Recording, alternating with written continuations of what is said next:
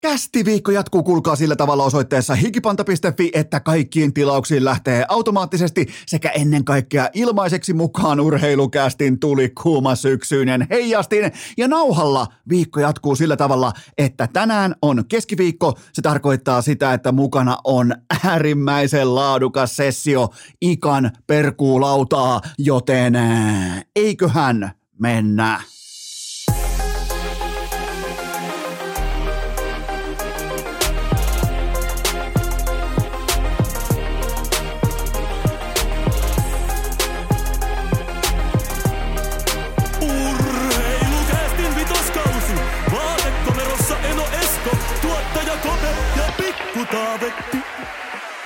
Tervetuloa te kaikki mitä rakkahimmat kummikuuntelijat. Jälleen kerran urheilukästin kyytiin on keskiviikko 14. päivä syyskuuta ja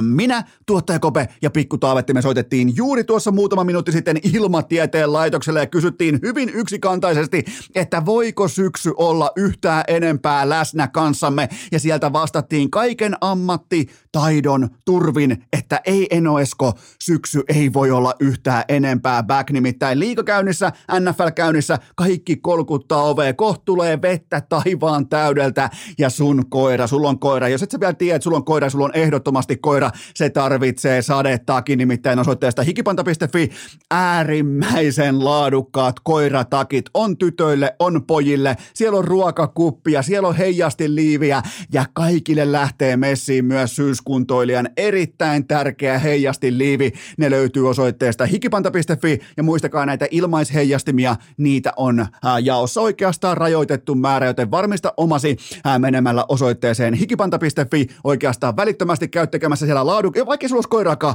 niin aina voi ostaa koiratakin, joten menkää osoitteeseen hikipanta.fi. Sieltä löytyy ja sieltä lähtee heijasti mukaan jokaiselle, koska kuten ilmatieteen laito, ää, laitos meille linjasi, syksy is voimakkaasti back ja ennen kaikkea läsnä.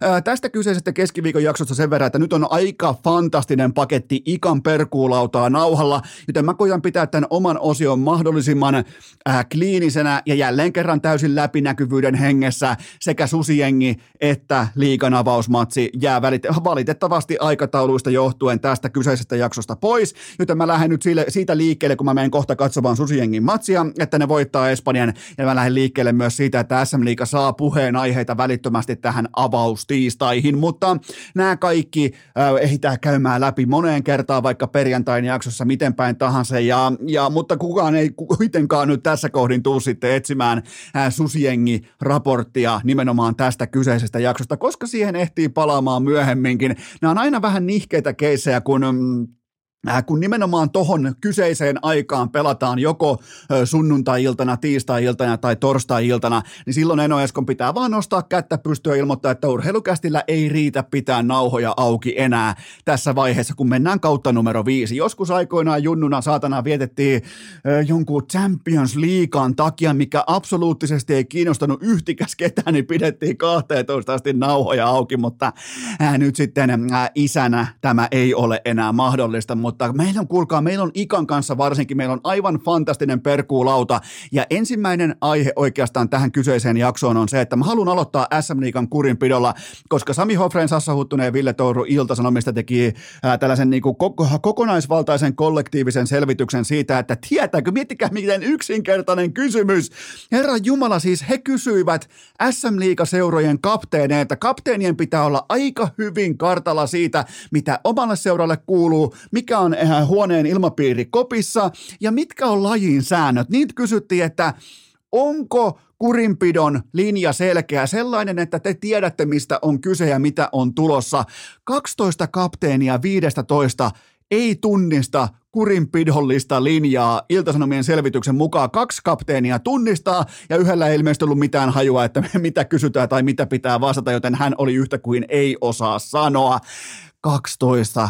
Tämä on fiasko. Siis voitteko kuvitella vaikka 15 PK-yritysten, sanotaan vaikka kirjanpitäjää, joista 12 ei tiedä, miten verohallinto suhtautuu myöhästyneeseen KK-ilmoitukseen? Ihan oikeasti. Voitteko te kuvitella, että missään muussa bisneksessä kuin fucking jääkiekossa, mikä on kuitenkin vaikka pelkästään pelaapu, pelaajapudjetin tähän kautta on 35 megaa, isoa, largea, miljoonaa, niin voitteko kuvitella mitään muuta työyhteisöä, missä johtavat tahot, kapteenit, niistä 12 ei tiedä ää, tai tunnista kurinpidollista linjaa? Ei jumalauta taas. Ja se suurin ongelma tässä on se, mihin, miten se meille faneille ilmineeraa itsensä täällä kaukalon tasolla on se, kun me ostetaan lippumatsi tai TV-paketti, niin meillä on valitettavasti liian usein se tilanne edessämme maksavana asiakkaana, että nämä jääkiekon ammattilaiset, nämä ei uskalla suorittaa ammattiaan, koska jääkiekkohan on Ihan sama, miten sä haluat pyöritellä jääkiekkoa, niin sehän on pohjimmiltaan, haluttiin tai ei, se on osittain väkivaltainen peli. Siellä mennään äh, ihon alle, siellä mennään voimakkaasti vastustajan kuoren sisään, siellä mennään harmaalle likaselle alueelle, ja jos ei se käy sulle, niin suksi helvettiin sieltä katsomosta, mutta sä et koskaan saa jääkiekosta, et jenkkifutiksesta, sä et saa salonkikelpoista peliä, mutta se ongelma on se, että kun tulee sitten vaikka se kova polvitaklaus, ne on valitettavia tosiasioita, tulee se numero numeroihin taklaaminen, mikä tahansa, niin ää, tiistain taklaus, tismalleen sama suoritus, sama nauha, tismalleen sama VHS-kasetti. Tiistaina siitä voi tulla äh, vaikkapa ää, pelkkä sormille näpäytys, että so ei tällä tavalla, että nyt kuitenkin selviät ilman ää, jatkomenettelyä. Voi tulla yhteensä nollaottelua pelikieltoa. Sitten taas torstaina tismalleen sama suoritus, sama VHS-naura, sama kellon aika, sama kaikki, kaikki elementit samoja, sitten voi tulla vaikka neljä matsia. Niin tämä on se ongelma. Noi ammattilaiset vähän joutuu katsomaan niin, niin sanotusti lompakkonsa yli tuolla kaukalossa, että voinko mä mennä tuohon tilanteeseen, koska toi voi ottaa mut palkkanauhan pois vaikka kahdeksi kolmeksi viikoksi. Ja toi voi, toi teko voi taas johtaa tuohon, mitä tämä ajattelee tämä yhteisö, jos mä teen tässä nyt tällä tavalla ja tulee pelikieltoa. Mä oon se paha poika, onko mä silloin meidän organisaation ongelmapelaaja, onko, miettikää mitä nämä jätkät joutuu käymään läpi näissä, missä pitäisi vetää ihan pelkästään vaistoilla. Tällä hetkellä villi, villieläin on suljettu häkkiin SM-liigassa, koska noi kaverit tuolla kentällä, noi ammattiurheilijat, ne ei tiedä, miten tota ammattia pitää suorittaa, ja ne sitä kautta myöskään eivät luontaisesti uskalla suorittaa ammattiaan jokaisessa tilanteessa. Kaikkien 15 kapteenin vähintään pitää tietää ja tunnistaa ammattinsa sääntöeetos niin kaukalon tasolla, niin kurinpidon tasolla, ihan alusta loppuun. Keskellä yötä pitää herättää kapteeni. Se tietää tismalleen, mistä rikkeestä tulee mikäkin penalti tai mikä tahansa kurinpitomenettely. Ei tämä jumalauta voi olla näin vaikeaa. Tämä on ollut ihan poskettoman hankalaa jo vuosikaupalla. Eli nyt tämä osio viimeistään kuntoon. Ihan vaikka diktatuurin voimin. Ika Lehkonen diktaattoriksi, joka katsoo urheilusielullaan, mitä se tilanne, lakimiehet helvettiin. Kaikki, ketkä käyttää ylipäätään vapaaehtoisesti vapaa-ajallaan pukua, ne helvettiin tuolta. Ja urheiluihminen toteamaan sielullaan, tossa yritettiin vahingoittaa, sitä ei ole vaikea katsoa. Sitä ei todellakaan se freimi freimiltä. Sun pitää pystyä aistimaan tilanteen mentaliteetti, sun pitää pystyä aistimaan tilanteen tietyllä tapaa lämpötila, sun pitää tietää, mitä se pelaaja hakee, onko se suuttunut, kostaako, onko vihanen, onko mitä edellisessä matsissa. Koko se skenaario pitää ymmärtää, mitä haetaan. Sen jälkeen se nouseva kyynärpää, ähm, loitonnettu polvi, sä näet ne ihan itsestäänselvyyksinä mulle, mulle riittää kerran, kun mä katson videota, että onko se tahallinen vai ei. Se yksi kerta riittää. Ja mä oon niissä 99 pinnaa oikeassa joka ikinen kerta, koska se tilanne kutsuu tietynlaista käytösmallia osakseen aina. Silloin kun se villieläin ei ole siellä häkissä, vaan se vetää valtoimenaa pitkin kaukaloa.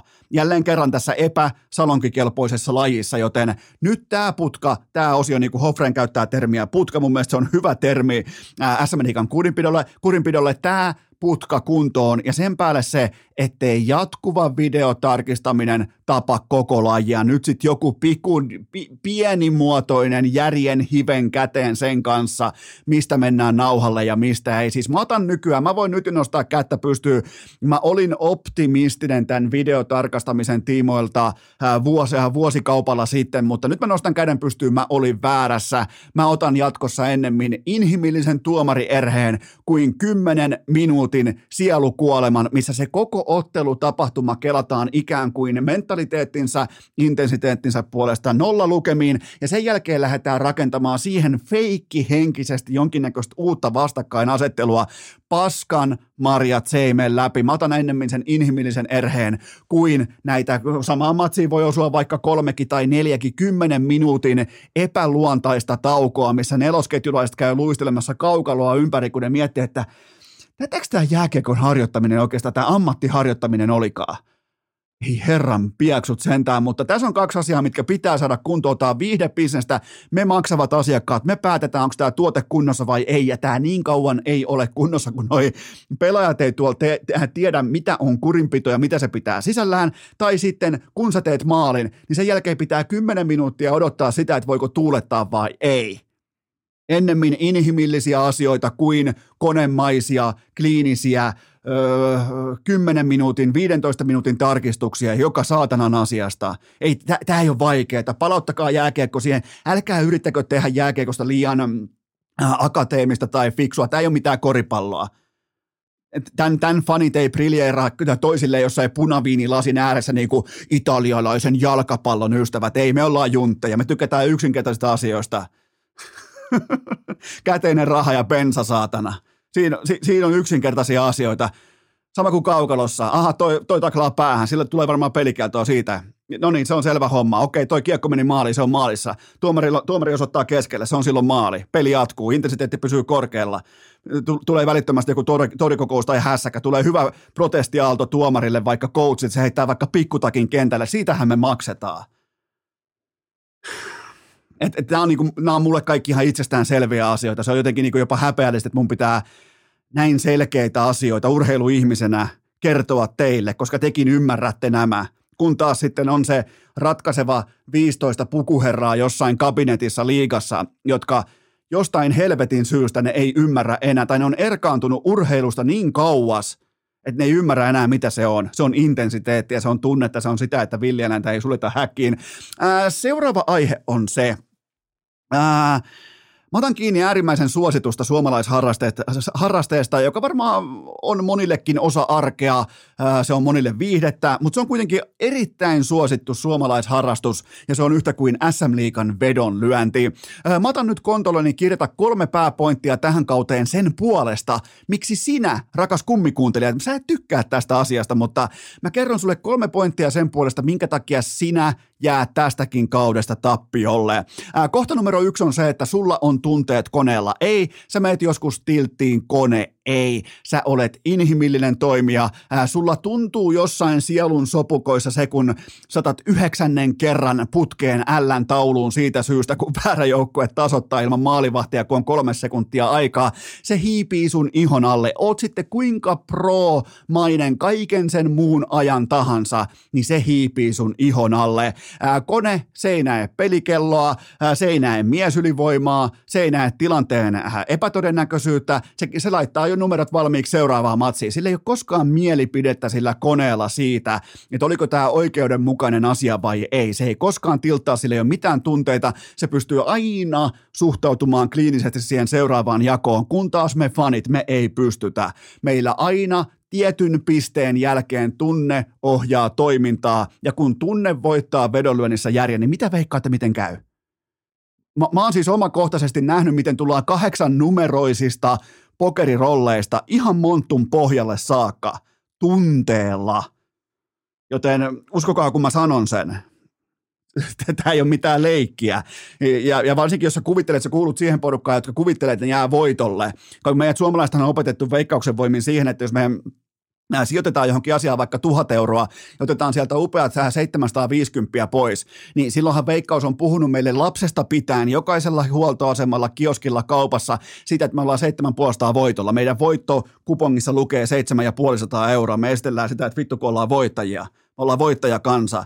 No, monessa muussa bisneksessä, jos, jos sus tulee vaikka joskus yrittäjä, niin sun kirjanpitäjä ei välttämättä ajattele sitä 7500 voittona, vaan se tulee sanoa sulle, että hei itse asiassa jäit tästä sun investointiin nähden, se jäit tästä 2,5 euroa tappiolle, että ää, tota, et, et, tämä ei niinku ole plusmerkkistä liiketoimintaa, kun taas meille, totta kai Veikkaus on opettanut meitä puhumaan voittamisesta ja voittokupongeista ja kaikesta tästä, joten, joten muista se, sulla on tunteet koneella, ei. Ää, toinen pointti tähän sun häviämiseen liittyen on se, että sä et osaa hallita pelikassaa, jos sulla moinen ylimalkaan edes on.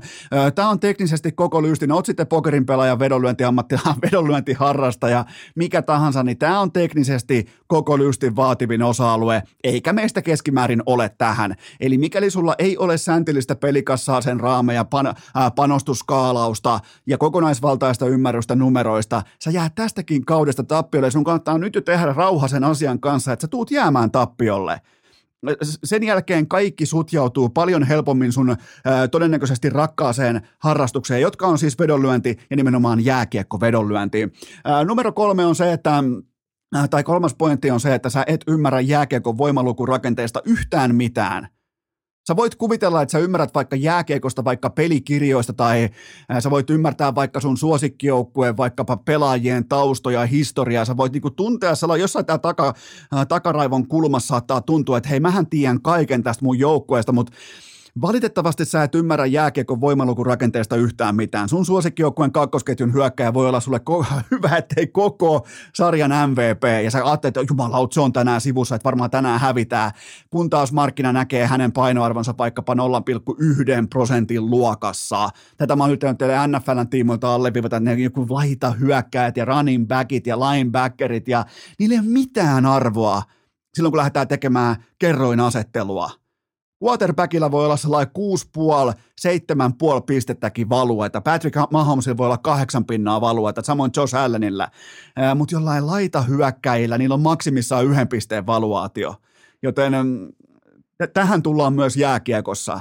Sä et välttämättä pysty niinku sisäistämään sitä, että kuinka arvokas pelaaja vaikkapa vedonlyöntimarkkinalle on joku Patrick Laine Kolumbuksessa tai joku No Conor McDavid alkaa olla jo vähän arvoa.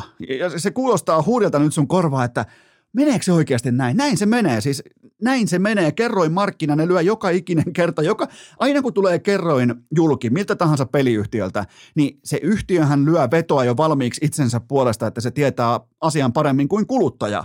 Joten tota, kolmas pointti tähän on se, minkä takia sä jäät tästäkin kaudesta tappiolle. Sä et ymmärrä jääkiekon voimalurakenteesta yhtään mitään. Sä reagoit johonkin poissaoloon. Ei niillä ole mitään merkitystä. Ykkösveskarilla on vähän merkitystä Muuten, muuten pitää olla todella johtava 26 minuutin pakki, joka on koko ajan kiekos, että sillä on mitään väliä, tai ykkössentteri tyyppiluokkaa äh, Conor McDavid, Sassa Barkov, Auston Matthews, kumppanit, niin kuin verrokkeja, jos haetaan NHLstä, niin silloin alkaa olla jotain merkitystä, mutta sä et välttämättä ole valmis siihen, kuinka vähän sun joukkueen pelaajilla on mitään väliä suhteessa kerroin rakenteeseen, joten muistilappuna se, että vain sinkkukohteita tähänkin kauteen, vain markkinatoppikertoimia tähän kauteen ja vain älykästä kassan hallintaa tähän kauteen. Mä en halua kuulla, että kukaan teistä menee poikki tai, ää, tai taloudelliseen ahdinkoon sen takia, että te harrastatte jääkiekon NHL SM-liigan vedonlyöntiä.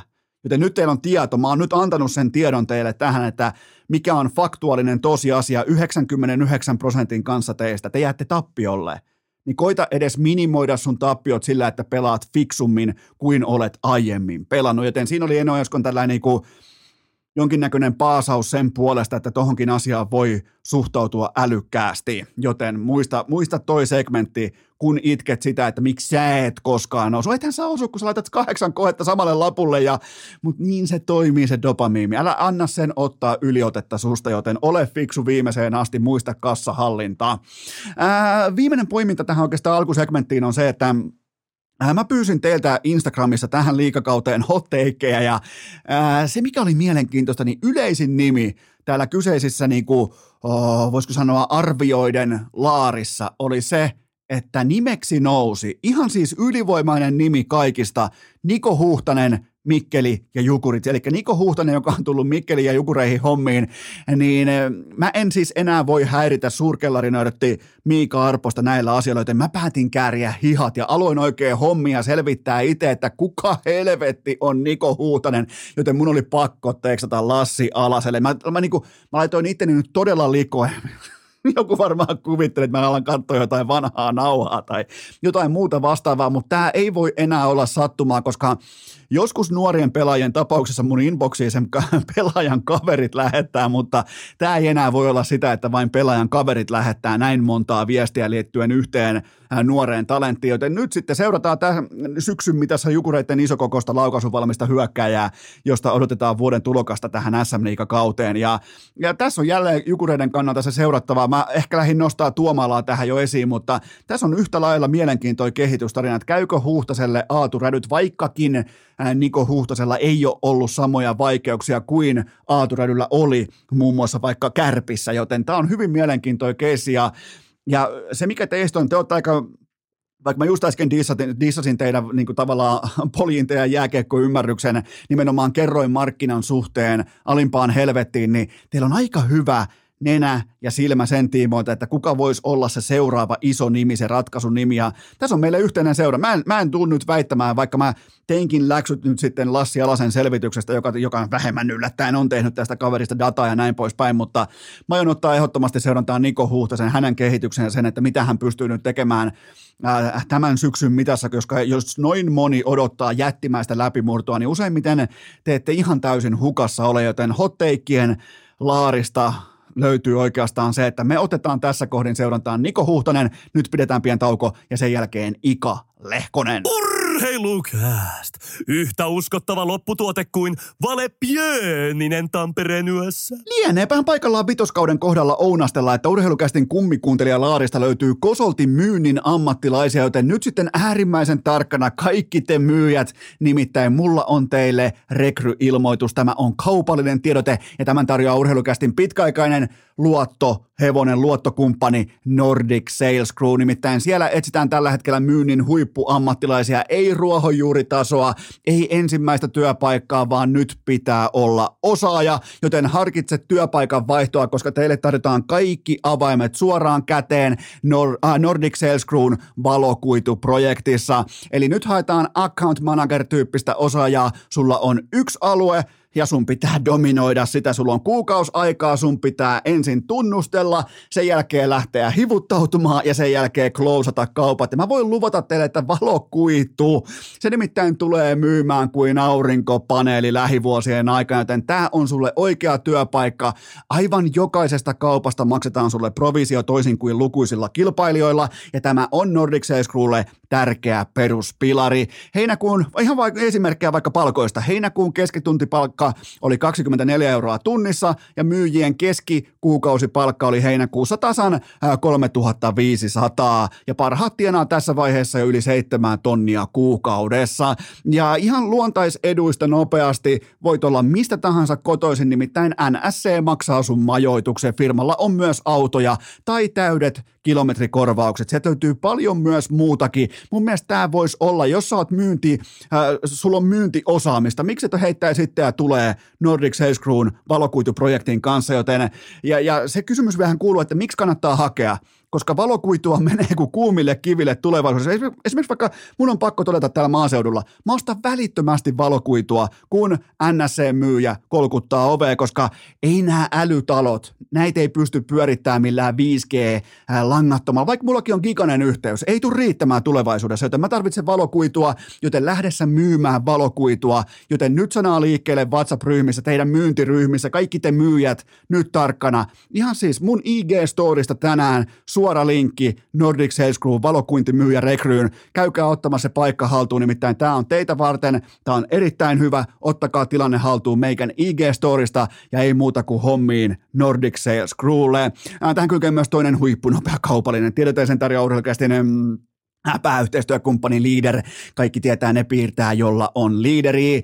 Äh, super Hydrate, eli nyt se nesteytys kuntoon. Vaikka tulee syksy, tulee vähän kylmempi, sun elimistö alkaa hämäämään sua, että sä et tarvi samalla tavalla enää äh, nesteytystä kuin vaikkapa hellekaudella. Se on ihan höpö höpöä. Jos sä harrastat vaikkapa äh, polkujuoksua, kestävyysurheilua, pyöräilyä, syyspyöräilyä, äh, kohta harrastetaan kaikki hiihtoa, sä tarvit myös nesteytystä, joten sy- äh, Super Hydrate äh, puteli, se on sua varten varten. Ja tämä on nimenomaan urheilujuoma plus elektrolyyttijauhe. Näin sen pitääkin olla. Ei pelkkää elektrolyyttiä, vaan siinä pitää olla myös tämä urheilujuoma puoli kunnossa. Ja se löytyy tästä liiderin huipputuotteesta. Tämä on valmistettu yhteistyössä Olympiakomitean kanssa, joten tietää, että laatustandardi on sitten hitusen verran korkealla. Mahdollistaa jopa 90 gramman hiilihydraattisaannin tuntia kohden. Se on kuulkaa paljon. Sä tunnistat tämän kyseisen tuotteen kaupassa musta, vihreä, keltaisesta purkista, jossa lukee isolla Super Hydrate. Käykää tsekkaamassa, älä kittaa pelkkää vettä, jossa treenaat kunnolla. Mä oon tehnyt aikoinaan sen virheen, mä en aio toistamiseen tehdä tätä samaa virhettä, joten mulla on koko ajan Super Hydratea mukana, niin on kohta sullakin. Käykää tsekkaamassa lisätiedot osoitteesta leader.fi ja muistakaa se, että ne, piir- ne piirtää kellon liideriä. Ja nyt vuoroon keskiviikkoiseen tapaan Ikan perkuulauta. Urheilukääst! Seuraavaksi Ikasetä nappaa hellän otteen mikrofonista ja kertoo teille kusitassulle tarinan urheilusta. Se on kuulkaa keskiviikkoisen tarkoittaa sitä, että otetaan tuolta keittiön yläkaapista esiin Ikan perkuulauta. Kuuleeko Turku, Ika Lehkonen? Ootko, o, ootko saanut uudet kuulokkeet tulille? Olen saanut, yllättävää kyllä. Tässä oli niinku tämmöinen voittoprosentti oli tavallaan mennään siihen 10 prosentin luokkaan. 90 prosenttia porukka ajatteli, että kyllä se Lehkonen saa senkin vedettyä viikkoon. Mutta aika, aika kova kasvutarina kuitenkin viikossa sait äh, muun muassa vaikka kännykän Bluetoothin toimimaan, niin, niin nyt, susta, nyt sä niinku tavallaan koet sen, mitä vaikka Steve Jobs aikoinaan, kun se keksi Applen, niin, niin varmaan vähän samanlaisia tuntumia oli silloin Jobsilla, että hei näinhän tämä toimii, niin nyt, nyt nähtiin, miten niinku tavallaan vanhakin löytää vielä uusia leluja kuule Esko Kuomase, niin, tota, no, niin sanoisin, että vieläkin on tässä epävarma olo jatkuvasti, että ei tämä ihan kuule näpeissä ole. Mutta silti jos mennään jääkiekkoon ja mennään näihin äh, topikkeihin ja urheiluaiheisiin, mä luulen, että sun mukavuustaso tai mukavuusalue ikään kuin löytyy sieltä. Ehdottomasti. Äh, Jat- mulle. Jatketaan Ika. Tämä oli muuten tämä oli menestys tämä nimi Ikan perkuulauta. Se tuli ikään kuin se syntyy vähän niin kuin puolivahingossa, vähän niin kuin hatusta vetämällä, mutta tämän keskiviikko-osion nimi on Ikan perkuulauta ja perkuu alkaa tällä viikolla siitä, että jatketaan aluksi noista äh, viime viikon kärkiaiheesta, koska kuuntelijat halus ottaa kiinni siihen tosi, äh, ei välttämättä napakalla, vaan erittäin niin kuin autenttisella mielenkiinnolla siitä, että mitä konkretia. Me puhuttiin kasvatuksesta, me puhuttiin nuorten urheilusta, liikunnan harrastamisesta, kaikesta niin kuin, öö, liikuntaan rakastumisesta, sen intohimon löytämisestä, niin, niin mitä konkretiaa nämä ikävuodet, sä nostit sieltä ikävuodet 6-14, eli kaksi olympiadia, niin mitä, mitä konkretiaa nämä ikävuodet harrastuksissa, kun siitä alkaa tulla jo vähän ehkä, miten sen sanoisi, totisempi, sitoutumissuhde siihen omaan lajiin, niin mitä konkretiaa vaikkapa Arturin tapauksessa tämä 6-14 teidän tapauksessa on sisältänyt? No oikeastaan kaikkien lapsien kanssa. Toihan se mun oikeastaan se rakkain kaksi olympiadia, mitä, mitä vaan voi olla. Että mä maksaisin mitä tahansa, jos mä saisin uudestaan elää ne, ne ajat. Et, et siinä, siinä on niinku, lajikirjo on valtava ja, ja, ja pelien määrä on valtava ja, ja turnauksien määrä on valtava. Et sen takia niin mun yksi semmoinen rakkain ohje kaikille vanhemmille, jotka pääsee siihen matkaan mukaan, niin ihan oikeasti nauttikaa siitä matkasta. Et se on niin tosi upeaa aikaa. Osallistukaa paljon, viekää eri urheilulajeihin nuorisoa tosi paljon ja jättäkää se kiihkoilu kokonaan väliin. Et, et, et, kun aina kun puhutaan siitä kannustamisesta ja, ja, ja mukana elämisestä, niin semmoinen positiivinen drive jatkuvasti päälle ja antaa sen lapsen onnistua paljon, antaa sen epäonnistua paljon ja sitten nostaa sitä sieltä montusta ylös ja välillä sitten kun ollaan highlightseja, niin vähän laskea sieltä sitä alaspäin. Et se on tosi makea aika. Et ihan oikeasti se, se äh, ryhmään, äh, ryhmään kasvaminen – vastuun ottaminen siitä porukasta, niin sitä on makea seurata siitä lähellä, kun sitä oikeasti niin näkee paljon, että minkälaisia oivalluksia toi nuoriso saa sieltä ja siitä välittämisen muodosta ja siitä innostuneisuuden muodosta, niin jos mennään ihan siihen konkretiaan, niin sehän on kuudesta vuodesta, kun lähdetään siitä liikenteeseen, niin, niin, niin kyllähän sä rupeat näkemään siitä lapsesta, että tota, no, niin mikä on se juttu, mihin se saattaisi intohimoisesti tykästyä. Ja sitten sit, tota, no, niin ymmärtää se, että tota, kaikissa näissä urheilussa niin pitää ne pohjat pystyä tekemään. Eli niin kuin Arturinkin tapauksessa, niin ihan selvästi tuli näkyviin se, että joukkueen lajit kiinnostaa. Jalkapallo, jalkapallo ja, ja, ja koripallo, lentopallo, jääkiekko varsinkin rupesi nappaa, niin piti tehdä ihan selvä, selvä niin päätös siitä, että minkälaisia juttuja siellä matkavarrella hänelle tulee eteen. Esimerkiksi niin fysiikkapuolelta, niin, niin ensimmäinen laji oikeastaan, mikä siihen otettiin heti kylkeen, niin oli telinen voimistelu. Sitten tuli painia siihen kanssa mukaan. Näitä oli aina kerran viikossa näitä telinevoimistelupainia ja sitten kun mentiin siitä 7, 8, 9, niin siihen tuli sitten, mulla oli Turussa sellainen kaveri kuin Vainio Reka, joka on tehnyt kaksi olympiaa nostajaa, niin, niin, niin Arturi tuli sinne ää, lapsipunttikouluun. Aina kun me reenattiin, niin Vainio Reka opetti sille kepä, kepille kaksi vuotta. Kaksi vuotta se kesti, niin kaikki noin nostotekniikat, koska mä tiesin sen, että tota, se nostaminen ja punttien kanssa touhuminen tulee varmasti eteen, niin kahdessa vuodessa niin Vainio Reka sai sille tauttuu sen, että tota no, niin, ei kauheasti isoihin rautoihin kannata mennä, että mitä nopeammaksi saat ja mitä kevyemmällä painella tekniikat kohdallaan, niin, niin, niin et ainakaan riko itteensä. Ja sitten tietenkin niin se iso juttu, niin, niin, niin tutustuttaa kaikkiin peleihin, mikä siinä on. Kyllähän sä sitten näet sen, että mikä se on se intohimoinen laji, minkä se nappaa, ja sitten vaan löytää sille tiet ja reitit, mihin se pääsee kasvamaan siihen paremmaksi ja paremmaksi. Tämä, tämä sun lausunto ja tämä sun analyysi myös aika vahvasti puhuu sen puolesta, että kun, kun mä aloin, mä oon 84 syntynyt ja, ja mä olin totta kai, ja tämä ei ole mikään kauhea titteli, mutta mä olin Heinolan lahjakkain urheilija, niin, niin todella kovaa vääntöä oli silloin nimenomaan jääkiekkokoutsien ja jalkapallokoutsien välillä siitä, että kumpaan lajin, tai kumman lajin mä valitsen. Mä olin muistaakseni silloin vielä, olisiko ollut ehkä seiskaluokalla, mä sanoisin ehkä seiskaluokan, kasiluokan taiteessa, niin silloin tuli jo ulkopuolista painetta, että hei Esko, että nyt pitää tehdä se päätös, että on se sitten ää, Lahen 69 jalkapallossa, on se sitten Heinolan kiekko jääkiekossa, niin nyt pitää niin kuin löytää se valinta, niin, niin, niin kun taas sitten otetaan vaikka jälleen kerran, koska Arturi on julkisuuden henkilö, niin, niin tässä tapauksessa siellä on telinen voimistelua, lentopalloa, koripalloa, jääkiekkoa, jalkapalloa joka lähtöön, niin, ja kuten tutkimuksetkin osoittaa, niin yhä rikkaampi ja laajempi lajiskaala vie sitä, kun lähdetään sitten kohdistamaan sitä yhteen lajiin, totta kai kun lyödään munat samaan koriin ja se intohimo löytyy sieltä, niin, niin siitä on pelkästään hyötyä. Miten päästäisiin Miten Ika päästäisi eroon tästä ajatelmasta, että lapsen pitäisi tai lapsi pitäisi pakottaa tekemään joku mystinen lajivalinta tietyssä iässä, niin mikä on sun niinku rohto tähän keskusteluun?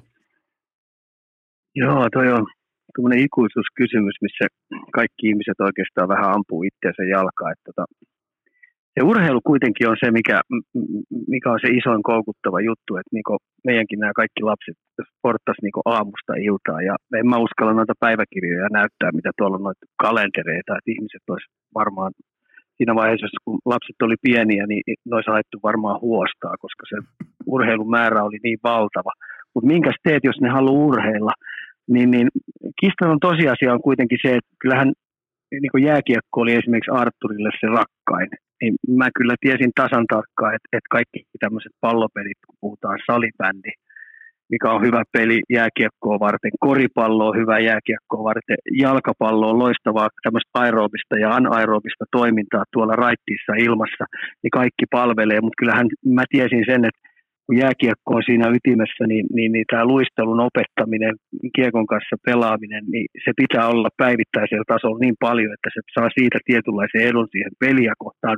Mutta siitä sitten, jos sä teet, sanotaan nyt 12, 13, 14 vuoteen asti teet jääkiekkoa paljon ja opettelet sen luistelemisen viimeisen päälle, niin että se juoksee enää samalla lailla. Että periaatteessa se on ihan turha siinä 14 vuotta enää, enää siirtyy jalkapallopariin, mutta sitten taas toistepäin, niin, niin, niin jääkiekkoilija hyötyy tästä näin. Kyllä. Ja, ja et, et mä sanoisin näin, että jos jalkapallo on se äh, innostavin ja intohimoisin juttu, mihin lapsi haluaa, niin sitten ei kauheasti kannata kyllä jäällä kauheasti toi, toimia, muuta kuin ehkä vähän vapaa-ajalla. Mutta se, että se jääntason toiminta, niin se rikkoo sitä juoksemista niin paljon, että tänä päivänä, kun jos menet kansainväliseen kärkeen jalkapalloilijana päästä, niin, niin, niin sun juoksutekniikka pitää olla kyllä viimeisen päälle. Sanotaanko vielä näin, että voisitko sä kuvitella, että Usain Boltti vetäisi kaksi kertaa viikkoa jääkiekkoa tai luistelua siihen, että hän, haluaa, että hän olisi ollut noin hyvä juoksi. mä, epäilen, mä epäilen voimakkaasti, että siellä Jamaikan jäähalleilla ollaan nähty hirveästi polttia. Kyllä, ja uskalla väittää, että sille ei olisi ihan toi rento juoksuaskeltaminen teknisesti ollut niin laadukas, koska – koska se vähän sotkee sitä juttua. Ja sitten toinen, kun mennään taas jääkiekkoon, niin nyt mä oon ruvennut vähän miettimään, että kun nähdään, sä tiedät tämä hokihölkän ihan älyttömästi. Kyllä. Ja onko se nähnyt taitoluistelijoita koskaan juoksevan tuolla ho- hokihölkällä? Niin silleen, että just, just, just, just, just pysyy hereillä, että pystyy raahautumaan itseään eteenpäin. Silleen, että kumpikaan jalka ei nouse ilmaa ja on pussillinen tai koko säkillinen nuuskaa huulessa, lippis takaperin, adidaksen tuulitakki päällä. Ja sitten raahaudutaan vähän pitkää tukkaa, finnit naamassa ja toteat, että ei mua kiinnosta. Se on siis hokihölkkä.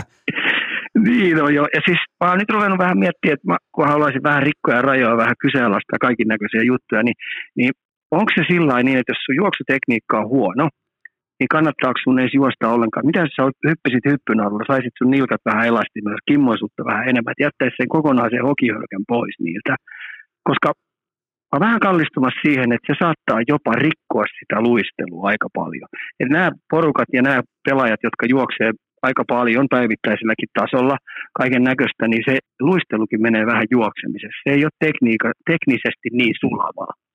Toi on, muuten, toi on muuten mielenkiintoinen pointti, ja mun on pakko ottaa kiinni tuohon, kun heittää vaikka ää, Suomen kolme lahjakkainta taitoluistelijaa ää, siihen toiseen pottiin, sitten heittää niiden vierelle kolme lahjakkainta jääkiekkoilijaa, ja ne laittaa vaikka niinku ihan arjessa tulemaan kadulla vastaan, niin taitoluistelusta on helppo sanoa, että jumalauta mikä ryhti, että noi kantaa itsensä niinku atleettisesti, että et, et, et, et, niinku noi näyttää urheilijoille. Sitten kun jos sattuu osumaan ehkä vähän tällainen vähemmän motivoitunut jääkiekkoerä siihen, niin ne voi niinku just ja just saada raahattua itseään kadulla vaikka eteenpäin, niin, niin toi on muuten hyvä pointti, jos vertaa näitä kahta lajia, niin taitoluistelijathan näyttää urheilijoilta ja nimenomaan se niin kuin ryhti ja kaikki se energisyys ja kaikki se, kun ollaan jossain lenkillä tai missä tahansa ollaan äh, hallin käytävällä ta- tekemässä vaikka koordinaatioharjoituksia, niin se ryhti on todella laadukas siinä, joten tota, toi oli hyvä pointti toi hokihölkkä. Joo, ja mä oon muutenkin vähän tässä niin vähän miettimään tätä fysiikkapuolta, kun puhutaan, että kun just puhutaan tästä ikäluokasta kuudesta tuohon 14, ja mä näen, että ne tekee kuivaharjoituksia ihan älyttömästi, että siellä saattaa olla jopa niin sanotulla logoseurojen joukkueella, niin siellä saattaa olla kaksi kolmasosaa siitä urheiluajasta, mitä ne joukkueena harjoittelee, niin kuivaharjoitteluun. Ja se on mun mielestä vähän, vähän väärä, väärä laskuoppi noihin juttuihin, kun se pitäisi olla toistepäin. Kaksi kolmasosaa jäätä ja yksi kolmasosaa sitten kuivaa. Nämä kuivareenaamiset, ja oikeasti se pitäisi palvella sit sitä nuorison, nuorison tota noin, fyysistä kehittymistä, mitä esimerkiksi taitoluistelijoille on ihan selvästi, että mitä ne tekee siellä kuivapuolessa. Se kaikki juttu, mikä siellä on, niin palkitsee sitä liik- äh, se harjoittelu on keskiössä siihen liikkumiseen, elastisuuteen, äh, räjähtävään voimantuottoon, kestävyyteen. Että ei ne tee niinku mitään niinku tosta noin vaan puolihuolimattomasti, kun tuossa vähän lukee. Et, et se kaikki pitää oikeasti palvella sitä heidän lajia. Et siinä mielessä mä oon vähän taitoluistelu aika kateellinen siitä, että niillä on kyllä aika tarkkaan mietitty juuri noin ikävaiheen kaikki ne jutut, mitä ne tekee siellä harjoituksissa. Oli muuten mielenkiintoinen aikoinaan, tota, olisiko ollut 2012, kun mä olin vielä urheilulehdessä ja mä olin Ylen aamussa erittäin kantaa ottavasena liittyen suomalaisten urheilijoiden edesottamuksiin Lontoon olympialaisissa, niin mulle tuli yhteydenotto silloin Sanoman kansliasta, että nyt tällainen rouva kuin Jane Erkko haluaa mun kanssa keskustella urheilusta ja, ja sehän vei, vei mut sitten tota Helsingissä Pohjois-Esplanadille syömään sellaiseen ravintolaan kuin Stringberry, siellä oli kuule loimutettua taimenta ja kaikkea, mä että nyt ollaan huipulla, niin se halusi siis vaan käytännössä heittää kaiken urheilun äh, sitten edesmennyt upea urheilurouva, rautarouva, se halusi heittää kaiken urheilun pussin alle ja se totesi, että hänen taitoluistelureeneissään aikoinaan, niin vanhemmilla oli ensimmäisenä Suomessa se, että niillä ei ole mitään asiaa jäähallin sisään, että siellä ollaan, siellä ollaan hommissa. Ja jos ei se käy niille vanhemmille, ne voi etsiä toisen tai uuden taitoluistelun mutta hänen seurassaan vanhemmat ei tule apulaiskoutsaamaan sinne hallille, joten tä- tällä väli, välistoria aasinsilta siihen, että eikö olekin huvittavaa, että me ollaan joskus tästä veistelty aiemminkin, että jos sun jälkikasvu on vaikka ihastunut pianon soittoon, niin heti on vanhemmillakin intensiteetti tai fokus sen puolesta, että hei, tähän palkataan vaikka osaava valmentaja ja yhtäkkiä ei ollakaan itse pianon soiton asiantuntijoita, mutta varjele jumalauta, jos aiheena on urheilu, viedään se lapsi vaikka jalkapallokentälle, niin kaikista vanhemmista, ja voisin kuvitella, että aika useasti vielä miehistä tulee jossain, jostakin syystä meistä tulee valmentajia siihen samaan pottiin, niin, niin miten tästä päästäisiin eroon? Ei tule ikinä päästä. Että kyllähän me Suomessa esimerkiksi jääkiekon asiantuntijat 3,5 miljoonaa. Jalkapallon asiantuntijoita mä heittäisin 3,2 miljoonaa. Ja sitten kun eilet tulee omia muksuja niin kuin auta armias, niin kyllähän se verran on jalkapalloa ja jääkiekkoa kuule tässä kateltu ja harjoiteltu ja itsekin pelattu piiritasolla. SMS ollaan P-junnussa ollut, niin mulla on vähän niin kuin näpeissä tämä homma. Ja tässä esimerkiksi niin kuin puhutaan mun omien lapsien matkassa, kun mä oon ollut aika paljon auttamassa niitä tuolla sitten ja vedetty reenejä vapaaehtoisesti, ostettu jäätä ja vapaaehtoisesti käyty vetämässä harjoituksia futisreenejä, niin mä oon huomannut sen, että tota, kyllä kuule kaikki vanhemmilla oikeat vastaukset. Ja mä voisin kuule valehtelematta, kun mennään, otetaan tämmöinen aina ikäpolvet kymmenen vuoden välein, niin mulla on nyt tässä 30 vuotta mennyt, niin kolme ikäpolvea mä oon nähnyt, niin mä voisin kysyä monelta vanhemmalta nyt, kun neillä oli oikeat ne vasta, kysyä, että miten meni noin omasta mielestä. No niin, niillä on varmaan vieläkin ne oikeat vastaukset. Ehkä ne vastaukset on vaan muuttunut, muuttunut matkan varrella tulostaulun myötä, mutta mä luulen, että niillä on edelleen mielestään oikeat vastaukset. Joo, ja tämä, minkä sä heitin just tämä pieno, pienosoitto ja viulunsoitto, niin mä oon ihan oikeasti, yksikään vanhempi muuten lähde sitä räpläämään. Ne hankkii oikeasti valmen. Samoin muuten menee palettitanssissa. Ja samoin uskalla väittää, että esimerkiksi koripallossa. Ja samoin uskalla väittää muuten, että tota, noin, niin telinen voimistelu, niin ei muuten valmen, äh, vanhemmat tukkaa sinne. Koska ei, ei, ei, ne, ne, nostaa lapasen pystyyn, ei mulla tietotaito ollenkaan, mutta nämä kaksi lajia, jalkapallo ja jääkiekko, kuule, siihen on pesiytynyt kuule sellaista porukkaa, että auta armia.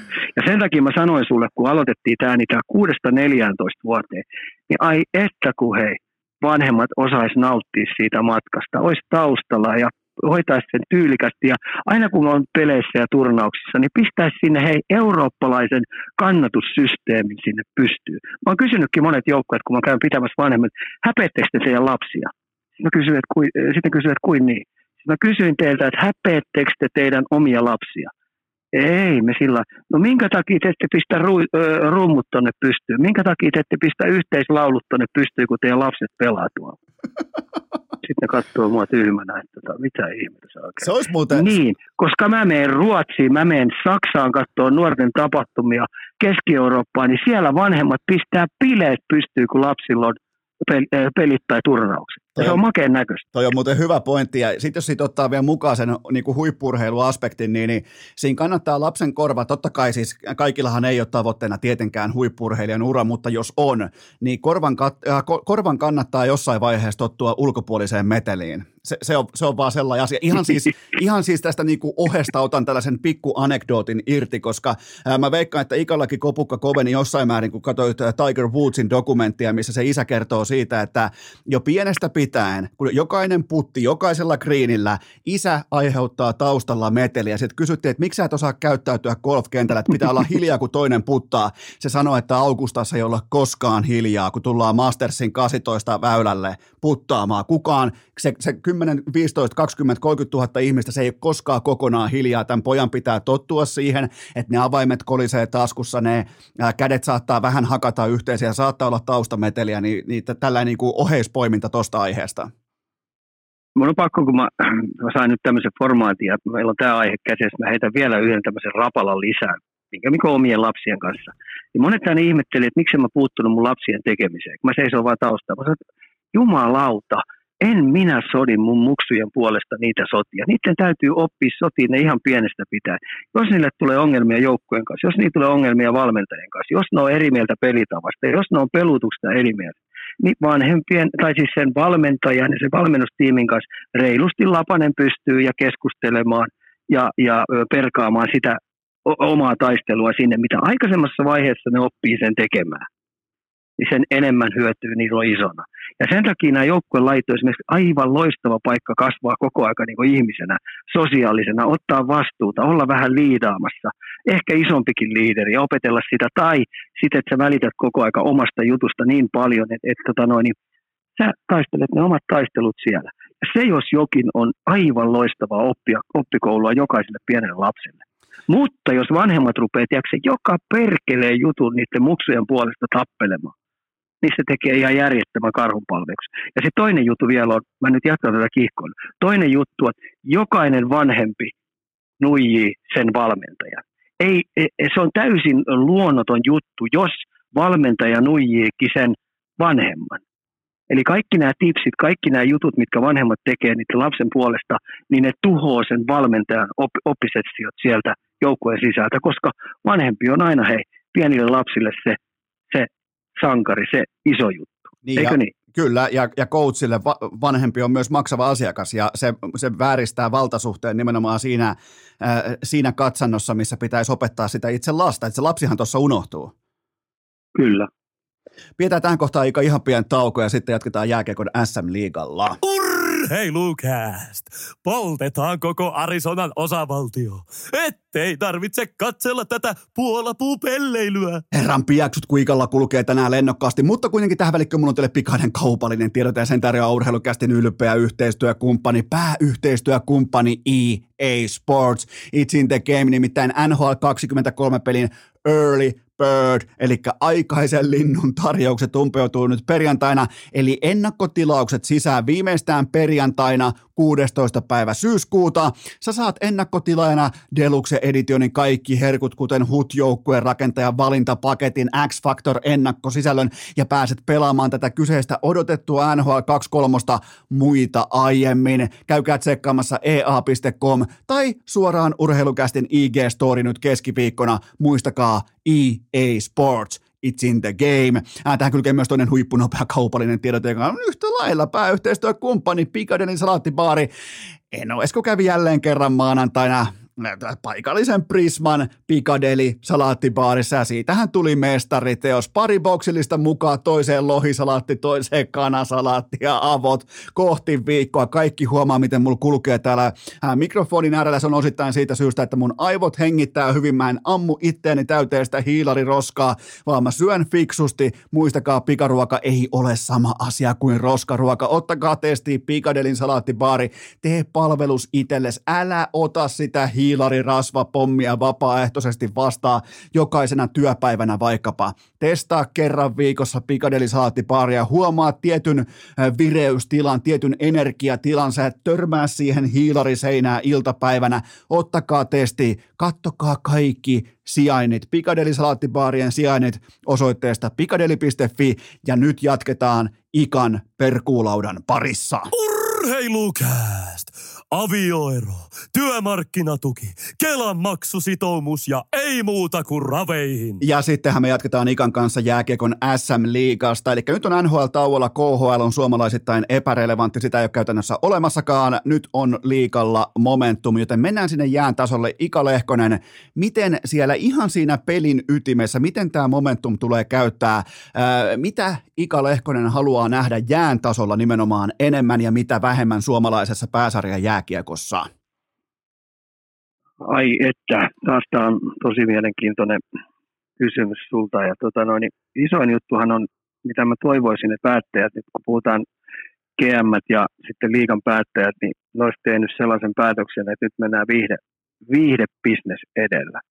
Eli, eli mä tarkoitan tällä sillä, että tota, niiden on täytynyt miettiä tuo, minkälainen tuo tuote on, minkälaista tuotetta me halutaan nyt tästä lähteä eteenpäin, minkälaista tuotetta me halutaan lähettää kehittää.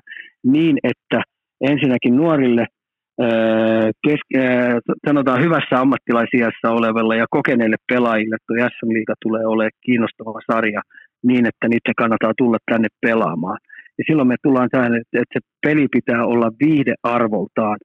Kun runkosarjaa pelataan, se yli 60 peliä, että tota, ihmiset innostuu, tulee hallille. Ja ongelmahan tässä on koko aika ollut se, että kun me tiedetään, että 15-30-vuotiaat niin se on aika pieni minimaalinen ryhmä, joka käy tällä hetkellä pelejä livenä katsomassa. Ja niiden sisään heittämiseen tarvitaan se, että tuo tuote on viihdearvoltaan viimeisen päälle. Se on tismalleen tällä tavalla sekä jään tasolla että sen ulkopuolella. Nyt on tehty jo, toimitusjohtaja Kivimäki on tehnyt jo aika merkittäviäkin linjanvetoja sen suunnalta, että on vaikka Tuomas Nyholmi on, on viestintäjohtajana, välittömästi palkattiin osaajia sosiaalisen median puolelle, eli ainakin se itse tuote tuodaan tällä hetkellä just tolle demografia-ryhmälle, eli 15-30-vuotiaat, miksei kumpi tahansa sukupuoli, niin tota, tuodaan yhä paremmin viikattuna suoraan syliin, että sitä tuotetta voi kuluttaa, joten se on ainakin mun mielestä se on ensimmäinen laadukas askel. No, mutta nyt me tullaan itse siihen peliin, että toivottavasti päättäjät on tehnyt sen päätöksen, että kun mä kuulen koko ajan, kun, kun, kun meidän jalkapalloilijat, meidän varsinkin jääkiekkoilijat lähtee kansainvälisiin peleihin seurajoukkueena pelaa. Nyt unohtakaa MM-kisat koko ajan, se on ihan eri formaatti, siellä pelataan ihan erilaista peliä, koska se on semmoinen turnaus, missä sitten – tehdään määrättyjä juttuja, jätetään määrätyt jutut pois, ja sitten kun siellä on mm, tuomareiden kirjo on mitä on, niin jätetään se kokonaan pois. Puhutaan seurajoukkuepelaamisesta ja sellaisesta, että pitäisi koko ajan kasvattaa, mun näkökulmalta pitäisi kasvattaa huippusarjoihin kovia ammattilaisia, niin siitä pelistä pitää tehdä sellainen, mitä mä kuulen, että valmentajat puhuu aina, kun ruvetaan pelaa eurooppalaisia ryhmiä vastaan, tai mennään Pohjois-Amerikkaan, niin, niin, tota, no, niin se kamppailupelin vaade on kuule kova siellä saa olla vähän ilkeä, siellä saa olla vähän karhea, siellä pelataankin vaan ja ainoastaan siitä voitosta ja paikasta aurinkosta kaikin mahdollisin keinoin. Jopa mennään harmaan alueen väärälle puolelle.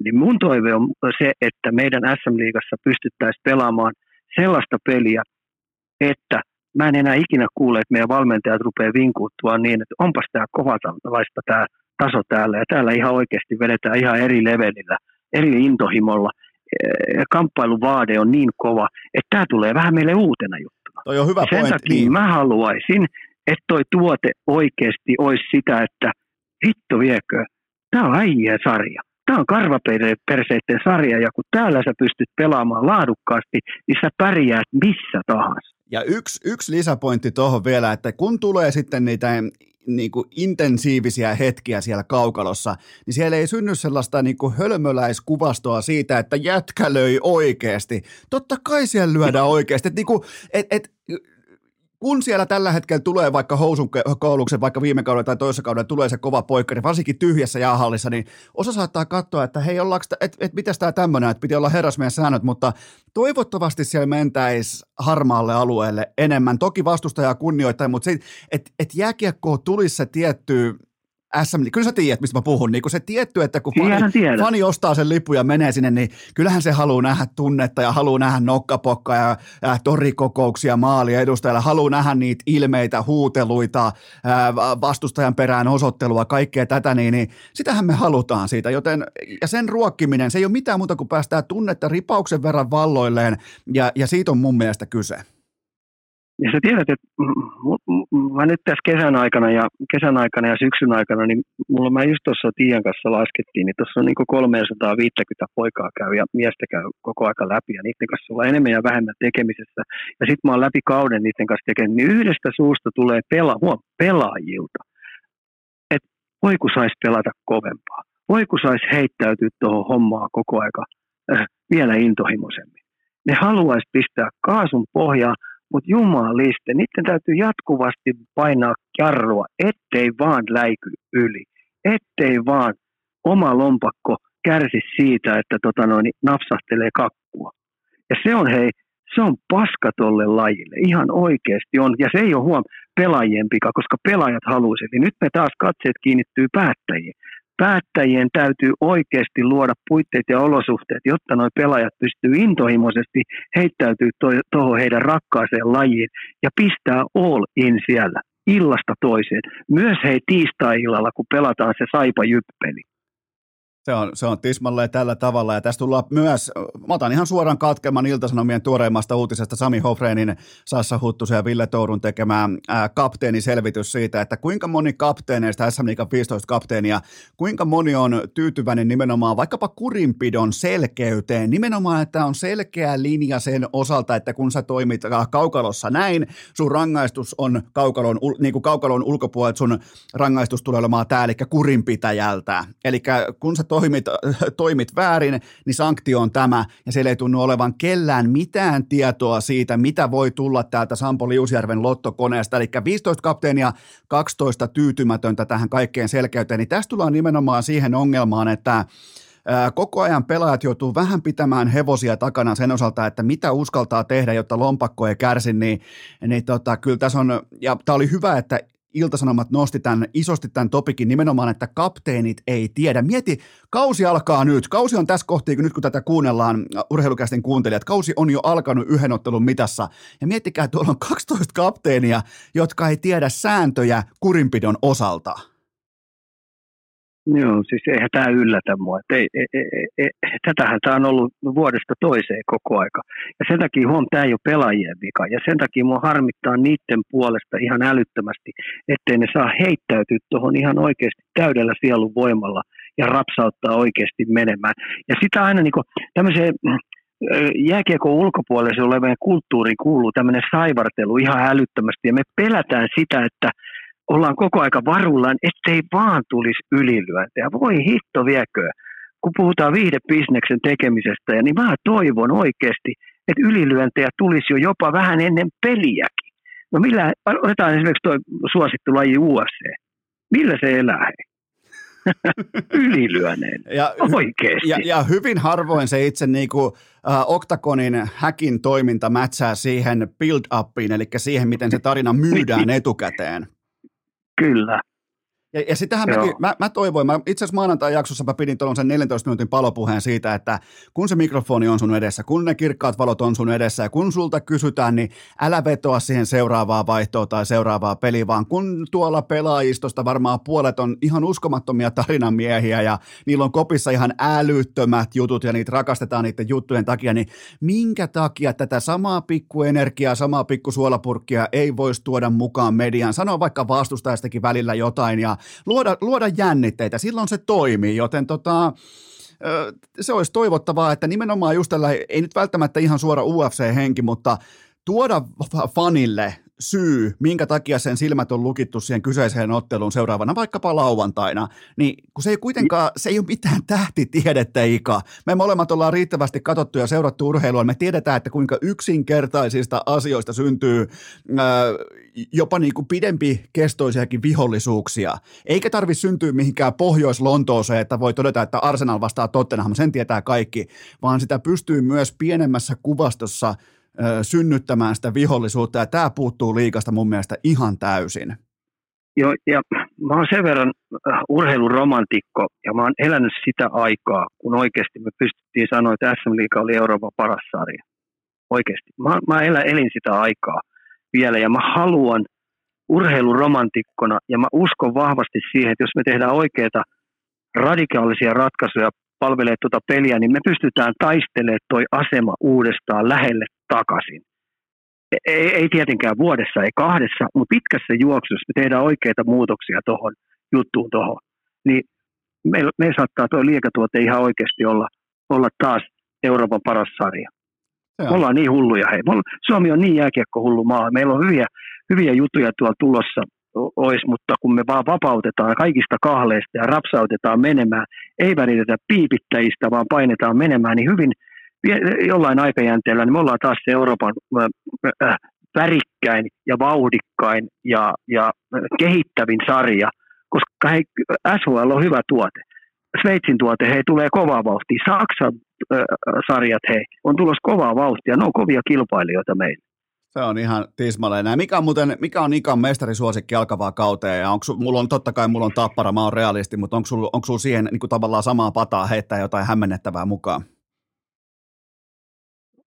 Hitsi, kun tämmöinen, tämmöinen nihilistinen peli on niin lyöttäytynyt Suomeen tosi kova vauhtiin, niin tämä tappara ja kärpäthän on niin materiaaliltaan tosi hyviä joukkoita. Niiden voittaminen – esimerkiksi runkosarjassa niin on aika vaikeaa. Ne pelaa niin kurjalasta, kurjalasta jääkiekkoa, että kyllä ne dominoi tuon runkosarjan, mutta mä toivoisin sitä, että tota Helsingin IFK rapsauttaisi tuolta tuon tahmeen raskaan runkosarjan jälkeen, niin saisikin taputeltua sen pelin ja maalivahti pelistä lähtien saisi sen sellaiseen kuntoon, että se pystyisi sellaisella pelillä niin haastamaan nämä kärkijoukkueet. Okay. TPS mä en usko, Raaman lukko en ihan, sitten muut on kuitenkin materiaaliltaan vähän sellaisia, Ilves, Ilveksen tämänhetkinen peli niin ei vakuuta mua pätkääkään. Mun mielestä se on vähän niin kuin junnu höntöilyä. Siellä on viisikkotason operoinnit molempiin suuntiin, niin mun mielestä vähän retuperällä. Jotenkin mä heitän kuule tällaisen yllätyskortin. Helsingin IFK. Jumalauta, on se Ika. Ika, Ika on iskussa. Mä jätän ton korvan taakse ja siihen voidaan palata tässä pitkin sesonkia, mutta mä haluan, mä haluan yhdestä... Kyllä nyt kiusaamaan mua sillä. No mä todennäköisesti joudun, joudun sua eri kulmista puukottamaan tässä pitkin, pitkin tota pitkää sesonkia, mutta tota, otetaan yksi pelaaja, josta tuntuu, että kaikki puhuu tällä hetkellä. Hän on totta kai, nyt pitää ymmärtää, että on kyseessä vasta 16-vuotias puolustaja, pikkukaveri, äärimmäinen talentti, Aaron Kiviharju, niin äh, sä oot nyt omakohtaisesti Kotvan kerennyt seuraa seuraamaan tätä poikaa, niin, niin voiko, voiko Aaron Kiviharjulle laittaa jo Ika Lehkosen legendaarisen hyvä poika leiman otsaan? Voi, voi ihan kevyesti. Tota, tietenkin mä Aaronia päässyt seuraamaan ihan melkein oikeastaan luistelukoulusta lähti tuossa Stonein poika. Ihmettä onkohan muuten Stone sen iskä, koska se on niin fiksu poika, niin fiksu poika, että tota, no, niin vähän ruvennut kyseenalaistaakin sitä ihan varmaan Arturistakin puhutaan samalla lailla, että onkohan toi kalju pääse faijaa oikeasti.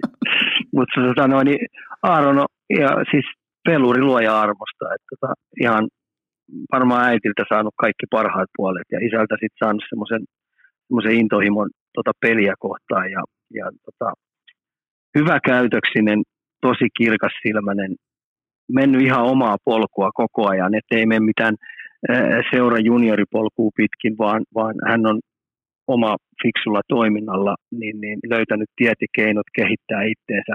Rakastaa kiekon kanssa operoimista ihan älyttömästi. Et, et kuvastaa paljon, mikä tämmöisen jutun on kuullut. En ole Aaronit ihan var, varmistanut sitä vielä, mutta tota noin, kuulin, hän on ollut syntymäpäivä lahjaksi tusseja – jotta hän voi flappitauluun piirtää erilaisia uusia taktiikoita, että millä tavalla hän pystyy hyökkäyspelillisesti parantaa juttuja.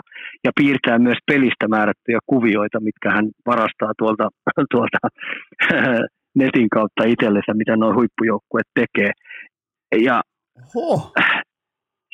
siis ihan, siis semmoinen, joka on niin, niin intohimoisesti urheilumies, jääkiekko, jääkiekkopoika niin sanotusti, joka haluaa löytää kaikkia tiet keinot koko aika joka päivä olla parempi pelaaja. Makee seurata sen kanssa. Ihan poikkeuksellinen, poikkeuksellinen niin ymmärrys pelistä jo ikäiseksi. Ja nyt on muistettava, että se on niin sanotusti lukio eka, ekaluokkalainen. Ja sehän tästä tekeekin, sehän tästä tekeekin hyvin erityistä ja, ja niin kuin, että totta kai pitää ymmärtää perspektiiviä se, että on ek, lukion ekaluokan ikäinen kaveri ja, ja silti pystyy vetämään jo aikuisten kanssa. Ja se, mikä osuu nyt jo tällä otannalla silmään, ainakin mun kohdalla, niin aikuistenkin peleissä tai, tai sitten itseään vanhempien junnupeleissä tai missä tahansa, niin uskomaton kyky aistia vastustajan tekemiset. Kun hänellä on kiekko, niin sillä on se kyky tietää, että mitä oman selän takana tapahtuu. Kun lähtee hakemaan vaikka irtokiekkoa päädystä, niin mä en ole koskaan nähnyt, että kiviharju osuttaisi. En, en, en siis, en ikinä. Ja silloin sulla joko on se kyky tai sulla ei ole sitä kykyä, että tuolla jätkällä on se uskomaton, miten voisi sanoa, pela, pelurin aisti, jotta se pääsee tilanteita karkuun ja luomaan peliä sen kautta. Ja sitten on ilo katsoa, kun ei ole ikinä mihinkään kiire. Ja kiireettömyys tulee olemaan valttikortti tulevaisuuden jääkekossa, koska jos ei sulla itselläs ole kiirettä, niin se tarkoittaa sitä, että sä asetat silloin pelin tempo ja sä tuut pärjäämään aina, niin kuin vaikka Miro Heiskanen tai Keil Makar tai kumppanit, joten tota, se tekee tästä kaverista hyvin erityisen. Joo, ja aina hyvä esimerkki tuossa mä en kauheasti, kauheasti päässyt sen kanssa toimimaan, mutta mä oon nähnyt sitä paljon. Että tietenkin muutamia kertoja sen kanssa päässyt jäällä olemaan, niin kun mä huomasin heti, heti kun oltiin jäällä tuossa, niin kaikki syötöt niin napsahti lapaa. Eli, eli tämmöinen, kun hän näyttää syötön, niin, niin aina lapa löytyy ja se napsahtaa lapaa. Ja syöttäminen ja haltuottaminen on niin viimeisen päälle teknisesti hyvässä kunnossa. Mä sanoin Aaronille, lopeta nyt toi. Ja kysyi, että mikä? Kun sä syötät joka kerta lapaan, niin joka kerta kun sä syötät, niin ennen tee, tee tota noin kusetus. Jääkiekko on kusetuspeli. Sun pitää joka kerta tehdä määrätynlainen harhautus, että sä saat viisikon menemään johonkin. Ja kun sä oot päättänyt ja lukinut kerran tuon, niin sä tiedät, että se on tuolla. Ja rupeat feikin jälkeen aina pistää syöttöön lapaa. Ja jumaliste, sä oot, teet niin joka kiertoharjoituksessa, harhauttele kuseita, o ovella. Ja tota noin, niin kuin jollakaan, ei se kauan kestänyt, kun sillä oli jo se selkäytimessä. Eli joka kerta, kun se menee irtokiekkoa tai jotain hakemassa, niin se harhauttelee ja tekee ja pistää niin karvaajat ja muut niin kuin, niin kuin, niin kuin pulaa. Et sille tulee niin koko aika, hän haluaa uusia elementtejä koko aika löytää omaa peliä ja se oppii niin sormia napsauttamalla. Mukava, mukava, mukava niin valmennettava varmasti tulee kaikille valmentajille ole. Ja sitten yksi, mikä tietenkin paistaa hänestä ihan täysin läpi, mitä mä aina toivoisinkin, että mä löytäisin joukkuelajeissa niin, niin sanottu yksilöitä, että ne innostaa muut harjoittelee paremmin. Ja Aaron on sellainen. Toi se antaa aika... muille aina energiaa. Toi on mm. todella, todella tärkeä elementti. Vielä viimeinen liittyen Kiviharjuun, se on se, että hän listaa omaksi esikuvakseen Petteri Nummeliini, niin sä, sä Ika, sä oot sieltä main ja sä oot sitä ikäluokkaa, että sä oot nähnyt myös Petteri Nummeliinin ää, nuorena. Ni, niin on, onko, onko näissä herroissa jotain samaa, niin, koska Nummelihan totta kai ylsi ihan eliittitasolle, niin, niin, niin mitä, mitä samaa pystyt poimimaan, poimimaan näistä niin kuin puolustajista? No Aaron on jo nyt palovuoden parempi. Et, tota, no, niin, ja, Petuhan ei ollut urheilija.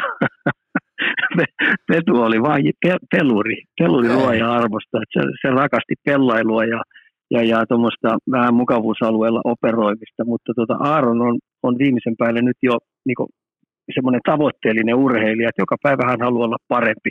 Ja sen takia mä sanon, että Aaron on jo nyt valovuoren parempi ja tulee varmasti olemaan niin huippupelaaja. Puhutaan esimerkiksi SM-liigasta. Että nämä seuraavat kaksi olympiadia kun hän jaksaa maltilla koko aika olla ja nauttia tuosta matkasta, koska tuohon tulee paljon myös pettymyksiä, tuohon tulee vähän kuoppia, että sillähän viime vuonnakin niin oli polven kanssa tietty ongelma, että taisi on, ottaa pientä osumaa, niin se joutuu olemaan tovin pois, niin siltikin se pystyy sen ajan käyttää hyvin kehittääkseen itteensä, että tota, siihen tulee näitä tämmöisiä niin sanottuja kuoppia, niin, niin, niin hän osaa varmaan tuon oman ihmis, tai tämän verkoston kanssa, tämmöisen urheiluverkoston kanssa, niin käsitellä noita juttuja kyllä tosi hyvin. Että se, kun vaan pysyy terveenä ja kärsivällisesti nauttii edelleen tuosta koko aika vuodesta toiseen tuosta pelistä, niin sitten sit tulee hyvä, hyvä pelaaja, hyvä poika. Hyvä poika. Otetaan ihan loppuun muutama tällainen nopea heittolaukaus. Ää, Nick Susukista, Montreal Canadiensin kapteeni, sä tiedät tästä organisaatiosta nyt täysin sattumalta melko paljon, niin olitko yllättynyt valinnasta? No eipä oikeastaan ollut. Okay. Tota, se vaan seuran johto oikeastaan teki nyt aika selväksi, että kaikki, kaikki lähes muut on myytävissä paitsi Susuki. Okei, okay, joo. Tota, ne joutuu aika tiikosti miettimään, että kenestä siellä on, ja niillä on nyt rakennusvaihe päällä, ja heillä on tietyt, mulla on vähän sellainen, että on vähän ylioptimistisia heidän siihen prospect pooliin, että sieltä mukaan tulisi jätkiä sellaisia pelaajia paljon, jotka pystyisi auttaa, ja siellä on vähän nämä määrätyt kokeneemmat pelaajat on koko aika myyntä, myytävissä, mutta tota, ei kaikkea voi myydä. Et mun mielestä heidän pitäisi nyt tehdä ihan nopeasti päätökset, ketkä ne pysyvästi jättää siihen ja minkälaista jääkiekkoa ne rupeaa sitten Santuisin kanssa rakentaa sinne. Et, tota, et, et, mä mielenkiinnolla odotan tota ensi kautta ja siinä on kuitenkin muistettava, että ne yksi viereinen kaupunki, siinä se Ottava, niin, niin näyttäisi olevan ensi vuonna aika hyvä joukkue. Ja, Niil, ja niillä, niillä on jopa, jopa sellainen... Jo, saisi jäädä, niin. Niillä, niillä on jopa relevantti joukkue. Juu, ja tota, niiden jalkoihin ei nyt kauhean pitkäksi aikaa kannattaisi jäädä, koska se naker, kuten tiedät Montrealin, siellä pitää vain pyttyä pystyä nostaa jo mahdollisimman nopeasti, mieluummin jo ensi vuonna. Ja mä sanon, että tuo rakennusvaihe, jos ottaa vielä askeleen vielä vähän taaksepäin viimeistä, viime, viime vuodesta – niin siellä on sitten vielä enemmän helvetti irti, mitä se tähän asti on ollut. tota, mielenkiinnolla kyllä odotan tuota Montrealin ensi kautta. Miten tuota, puhuuko Susuki muuten ranskaa? Ei mun mielestä. Okei, onko muuten, ei ketäs mielestä. kaikkia ei-ranskan puhujia tässä on ollut välissä?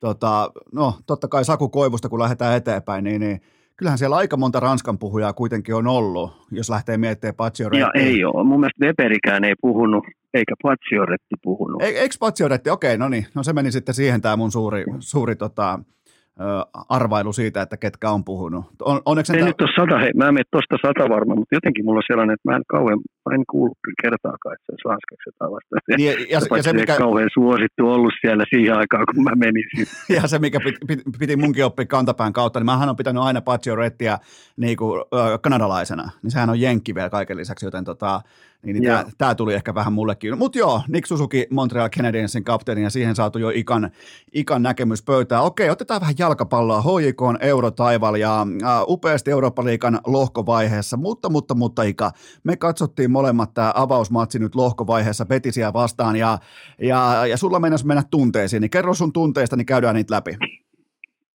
Miten niin veinas mennä meni tunteisiin? Koska he, no mä nyt itteeni pidän jonkinnäköisenä jalkapalloihmisenä, että mä oon kuitenkin itse pelasin sitä aika pitkään, sit seurannut intohimoisesti jalkapalloa. Niin kotimaan palloiluun kuin sitten tietenkin Englannin valioliikaa ja sitten tietenkin kaikki, kaikki EM-kisat ja MM-kisat, niin selvästi Petisistä näkyy, että he, ne tuli vetää minimisuorituksen. Ja vähän niin kuin, että voi, onko meidän pakko tulla tänne hei, kylmää Suomeen pelaa tuonne tekonurtsille. Ja se oli mun mielestä ainutlaatuinen sauma iskeä niille oikeasti luukurkkuun koko jenginä. Niin mä näin sitä HJK-joukkueesta, että siellä oli nelisen. Mä sain neljä pelaajaa, jotka pisti all kymmenen, äh, kuusi muuta, seitsemän muuta, kun mä lasken Mokenkin mukaan siihen, niin seitsemän muuta oli, että hyvä, ettei pyytänyt nimmareita. Et, et, roikutaan tässä mukana ja sitten pelin jälkeen olisi kiva vaihtaa paita, ehkä saada joltain nimmarikin. Et sä vaan tollaset jutulla hei, noissa peleissä voita. Ja sitten kun toinen vähän rupesi peliä kohti vähän kiristää ruuviin, niin tuli 2-0, käkätti me. Ja sitten mä kuulen lehdistötilaisuuden, että meidän kauden paras peli. Mä fuck? Joo, ja jotenkin niin Ihan justista... oikeasti. Miksei tuommoista momentumia käytetä niin kuin totaalisesti yhdessä? Heitä kaikki tiskiin ja sitten katsotaan tulos. Joo, ja sitten ikään kuin oltiin niin kuin iloisia siitä, että, ollaan, että päässään pelaamaan näin upeita pelejä, saadaan näin niin kuin korkealta tasolta saadaan oppia. Tuossa oli sauma laittaa tyrmäten kaveri kanveesiin, ja, ja siinä on sulle oppia, kun sä tyrmäät alta vastaajana tuommoisen kuitenkin espanjalaisen, ei nyt voi sanoa jätin, mutta kuitenkin OK-luokan seuran, niin, niin jätti todella haaleen kuvan on tämä kyseinen yksittäinen, nyt puhutaan kuitenkin vain 90 minuutista jalkapalloa, mutta tämä jätti tosi haaleen kuvan siitä, että miksi noin nappulakengät laitettiin tuona kyseisenä iltana jalkaan? Hyvä esimerkki oli nyt koripallosta saatiin, mitä tuo meidän susi, susijengi teki tuossa pudotuspelissä. Kyllä, ja nyt, veti luun kurkuun. Joo, ja ne nyt, ei antanut mitään armoa. Ja nyt puhutaan niin. siis kuuntelijoille vaan niin kuin ihan tarkennuksena vielä, että meillä ei tässä kohdin ole tiedossa, miten kävi Espanjaa vastaan nyt tässä puolivedessä. Me puhutaan nyt siis Kroatia-matsista. Ja siinähän oli esimerkki siitä, että joo, ollaan alta vasta ja mitä sitten luu kurkuu, koska Markkanen salin kumppanit, kun ne haisto veren, niin siitähän ei ollut enää paluuta. Ei ollut, joo. Ja, ja nyt kun tämä keskiviikko tulee, niin siinä on Espanja-peli, niin on se tulos mikä tahansa, niin mä takaan, hei, toi, toi Susi-jengi, niin hei, ne, ne vie hallitsevaa maailmanmestaria, Espanjan hallitseva maailmanmestari, niin ne hei, pistää ne kuseen siellä. Okay. Ja mä, mä Juu, juu, ne pistää kuseeseen. Nythän me, voidaan, nythän me voidaan, nyt on suurin piirtein, mm. tällä hetkellä on tiistai-aamu meillä täällä, eli tämä jakso tulee Joo. keskiviikkona ulos, niin mulla on nimittäin kanssa sellainen vipa, että tänä tiistai-iltana, nyt kun me katsotaan molemmat tämä kyseinen ottelu, niin mulla on kanssa sellainen tuntuma, että susiengi kepittää Espanjan. Joten nyt me voidaan, me voidaan kuulostaa joko neroilta tai täysiltä idiooteilta keskiviikkona, mutta me ollaan varmaan valmiita molempiin vaihtoehtoihin. Ollaan, siis, ja, ja, ja susijengi tulee joka tapauksessa tekemään Espanjalle sen pelin voittamisen ihan helvetin vaikeaksi. Ja tästä on urheilusta kysymys. Että sä oikeasti tällaisissa peleissä, kun on aina paras yhdestä, niin sä pelaat sinne ihan ylärekisteriin ja mieluummin vähän yli. Ja siellä sitten aina muutama jätkä niin on vielä eturimis soittamassa sitä, että antaa vielä muille vähän uskoa. Ja tästä on urheilusta kysymys. Ja mä en hoikosta, perkele mä en nähnyt sen Miten? takia mun meni ihan tunteisiin. Miten mä olisin tota... halunnut siitä, että tuommoinen espanjalaisjoukkue, ja sitten kun puhutaan aina budjeteista, ei mua budjetit kiinnostaa. Makeeta, jollakin on iso budjetti, vau, no toi on urheilu. Ei budjeteilla potkita palloa yhtään, eikä heidän palloa tukkaa, eikä niitä kiekkoa eteenpäin, vaan he tavoittele limittiä ja yllätä he alta vastaajana. Yllätä hei, pistä luu kurkkuun ja se on makeeta. Joo, ei tuolla siis jossain Wall Streetin pörssissäkään joka aamu herätä ihastelemaan, että mikä on Applen budjetti. Kyllä siellä niinku aika, aika voimakkaasti työnnetään marmoreita ihan sinne oman pöydän keskelle, mutta ihan nopeasti vaan Ika tähän vielä. Nyt torstaina siis hoikoilla vieraissa AS Rooma, siellä on Paolo Dybala ja kumppanit aika hyvännäköisessä vireessä, niin mitä voidaan odottaa? Ei kai ei kai tässä nyt ole sitten pelkästään lohkovaiheesta jo masut täynnä ja tuu tällainen luokkaretki, vai ootatko, että tämä porukka pystyy nyt kuitenkin laittaa, laittaa kulmahampaan esiin tuolla vieraissa? En usko, ei millään. Hei. Mä sanon, että tässä luokkaretki on aika hyvä. Okay. Hei, kuitenkin Rooma hei, hävisi ekan peli. Mm. Ne tulee, ne tulee laittaa munat Niin. luukkuun. Kyllä, he. se on niin kuin ensimmäisestä. Heti kun ensimmäinen potkaisu palloon pistetään siitä keskiympyrästä, niin siinä on he, mun usko on se, että Rooma pistää kyllä he oikeasti täyden rallin päälle. No puhutaanpa nopeasti vielä. Ne otti vielä kotivoiton, otti, ne otti vielä voiton tuosta viime pelistä 2-1.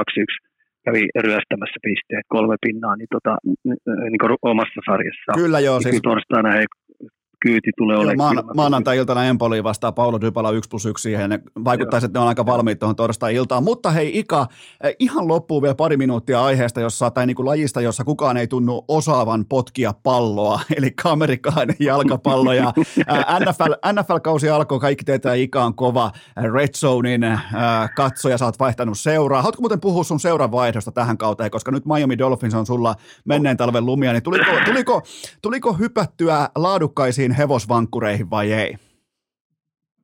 Kyllä, siis, mulla oli pakko tehdä tuo ratkaisu. Mä niin monta vuotta odotin Miami Dolphinsilta Dan Marino ajoista asti, mutta ei, mä sain niin tarpeeksi siihen kurittomuuteen, niihin hölmöyksiin, mitä kentän ulkopuolella ne tekee. Ihan, siis niiden kirjo on ihan järjetön. Ja mä en vaan jaksanut enää roikkua. Mua rupesi hävettää sitä. Mä en enää kestänyt paitaa edes pitää Dolphinia, koska muuten mä olisin saanut ihmisten pilkkaa enemmän. Niin mä vaihdoin Bronccosiin.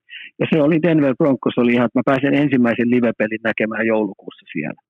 Ja tota, mä kävin siellä stadionia kurkkaamassa, otin itsestäni paljon kuvia niistä valmentajista, jotka siellä, se on tosi hieno se stadion, siellä ympärillä on pistetty patsaita ja hevosen, hevosia juttuja, niin mä hyppäsin Broncosin ja Russell Wilsonin kyytiin. Ja kuin ollakaan, helvetti, ne hävii yhdellä pinnalla viime yönä. Kyllä, kyllä, ja vielä Seattle. Seahawksille, jolla ei ole pelirakentaja, Joo. jolla ei pitäisi olla mitään, joten tota, mutta mut sait kivoja selfieitä kuitenkin. Sain, joo. Ja tota, tietenkin Seahawksi pelasi kyllä kotiyleisön tuella, niin siellä oli meteli ihan hyvä, että et siinä mielessä ansaittu voitto. Mutta kyllä toi niinku kierros oli taas aika makea. Bills Rams peli heti torstaina, niin Allen ja Bills, toi Buffalo puolustus, niin jumalisten oli kyllä hyvin. Ne Se oli- kyllä se oli- se oli- se oli-. Sä puhut aina eliittitasosta ja siitä, kun lähdetään Joo. tekemään sitä työntöä kohti mestaruutta, niin, niin se oli klinikka sen asian puolesta. Se oli joo. Ja sitten Chief Cardinals-peli, niin Mahomes ja Kelsey, niin kyllähän aika käsittämätön kaksikko on. No siinä voidaan, Ja sitten- sanoa, siinä voidaan sanoa, että siellä ollaan aika voimakkaasti takaisin siinä formissa, missä ollaan niin kuin AFCn puolelta matkalla kohti Super Bowlia. Kyllä se vaan niin kuin, No. ky, kyllä se on tylyä ja kliinistä. Niin lähti Tyreek Hill lähti pois, eli se, joka venyttää kenttää hänen uskomattomalla niin kuin voit, se on Su- Suomen ennätysjuoksija sekä satasella että ka- 200, niin ei mitään ongelmaa. No.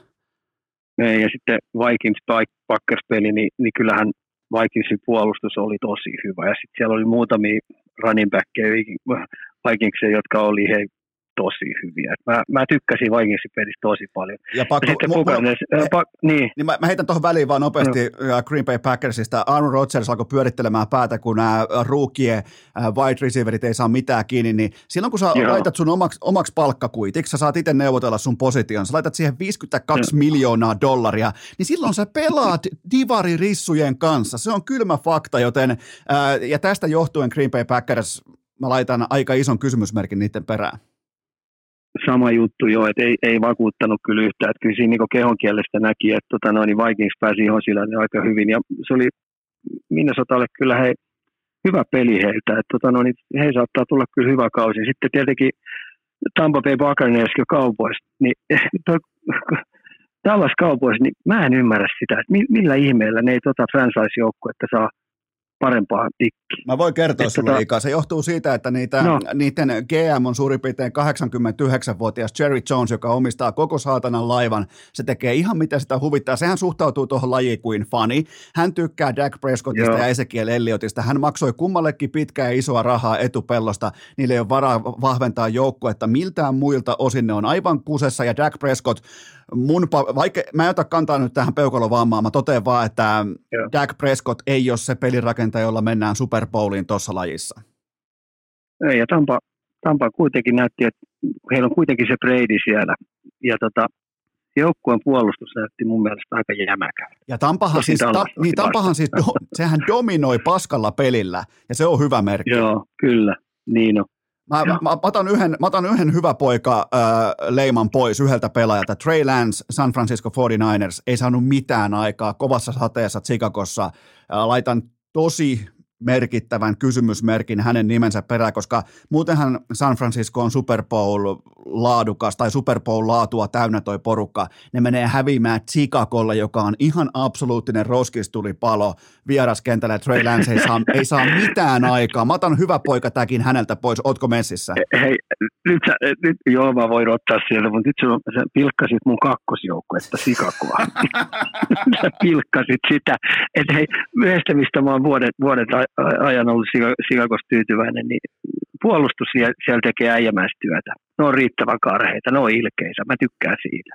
Mä, Tuo mä, hyökkäyskin pitäisi jonain päivänä saada kuntoon. Mä heitän, mä heitän vielä yhden pointin liittyen tähän NFL-kauden alkuun on se, että puolustuksen linjoilla oli tosi kova palliote hyökkäyksen linjoista tähän heti alkuun ja se on mielenkiintoa, mitä voidaan nyt ikä ottaa tähän seurantaa tuleville viikoille, että milloin, koska puolustuksen linjan pelaaminenhan monesti perustuu atleettisuuteen, räjähtävyyteen, tällaiseen yksilökohtaiseen erittäin pikanttiin taitoon, kun taas sitten hyökkäyksen linjat on osa laajempaa palapeliä, peliälyä, niin kuin unit-tason yhteisöllistä toimintaa, niin, niin tämä on sellainen, mitä voidaan ottaa seurantaa, koska jos toi puolustuslinjojen dominanssi jatkuu tällaisena, niin kuin nähtiin Buffalolta, nähtiin aika moneltakin seuralta, niin tulee hyökkäyksen linjoille ja pelirakenteet tulee pitkä syksy, jos ne ei pysty kirimään mukaan tähän.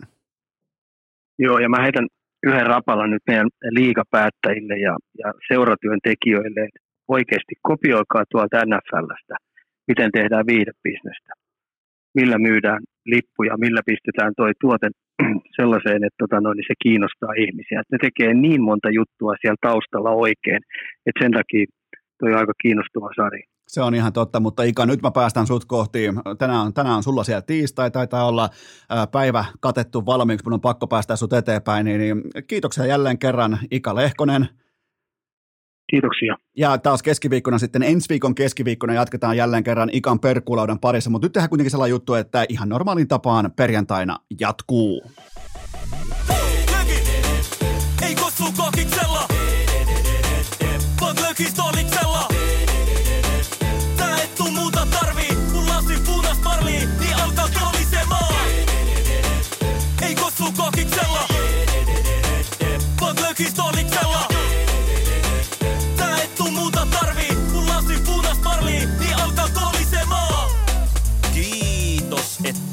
olette pysyneet pykälässä tähänkin asti. Toivotan teidät kaikki tervetulleeksi myös jatkossa. Muistakaa nauttia elämästä arjen vastoinkäymisistä huolimatta. Allekirjoittanut kiittää ja kuittaa. Peliä.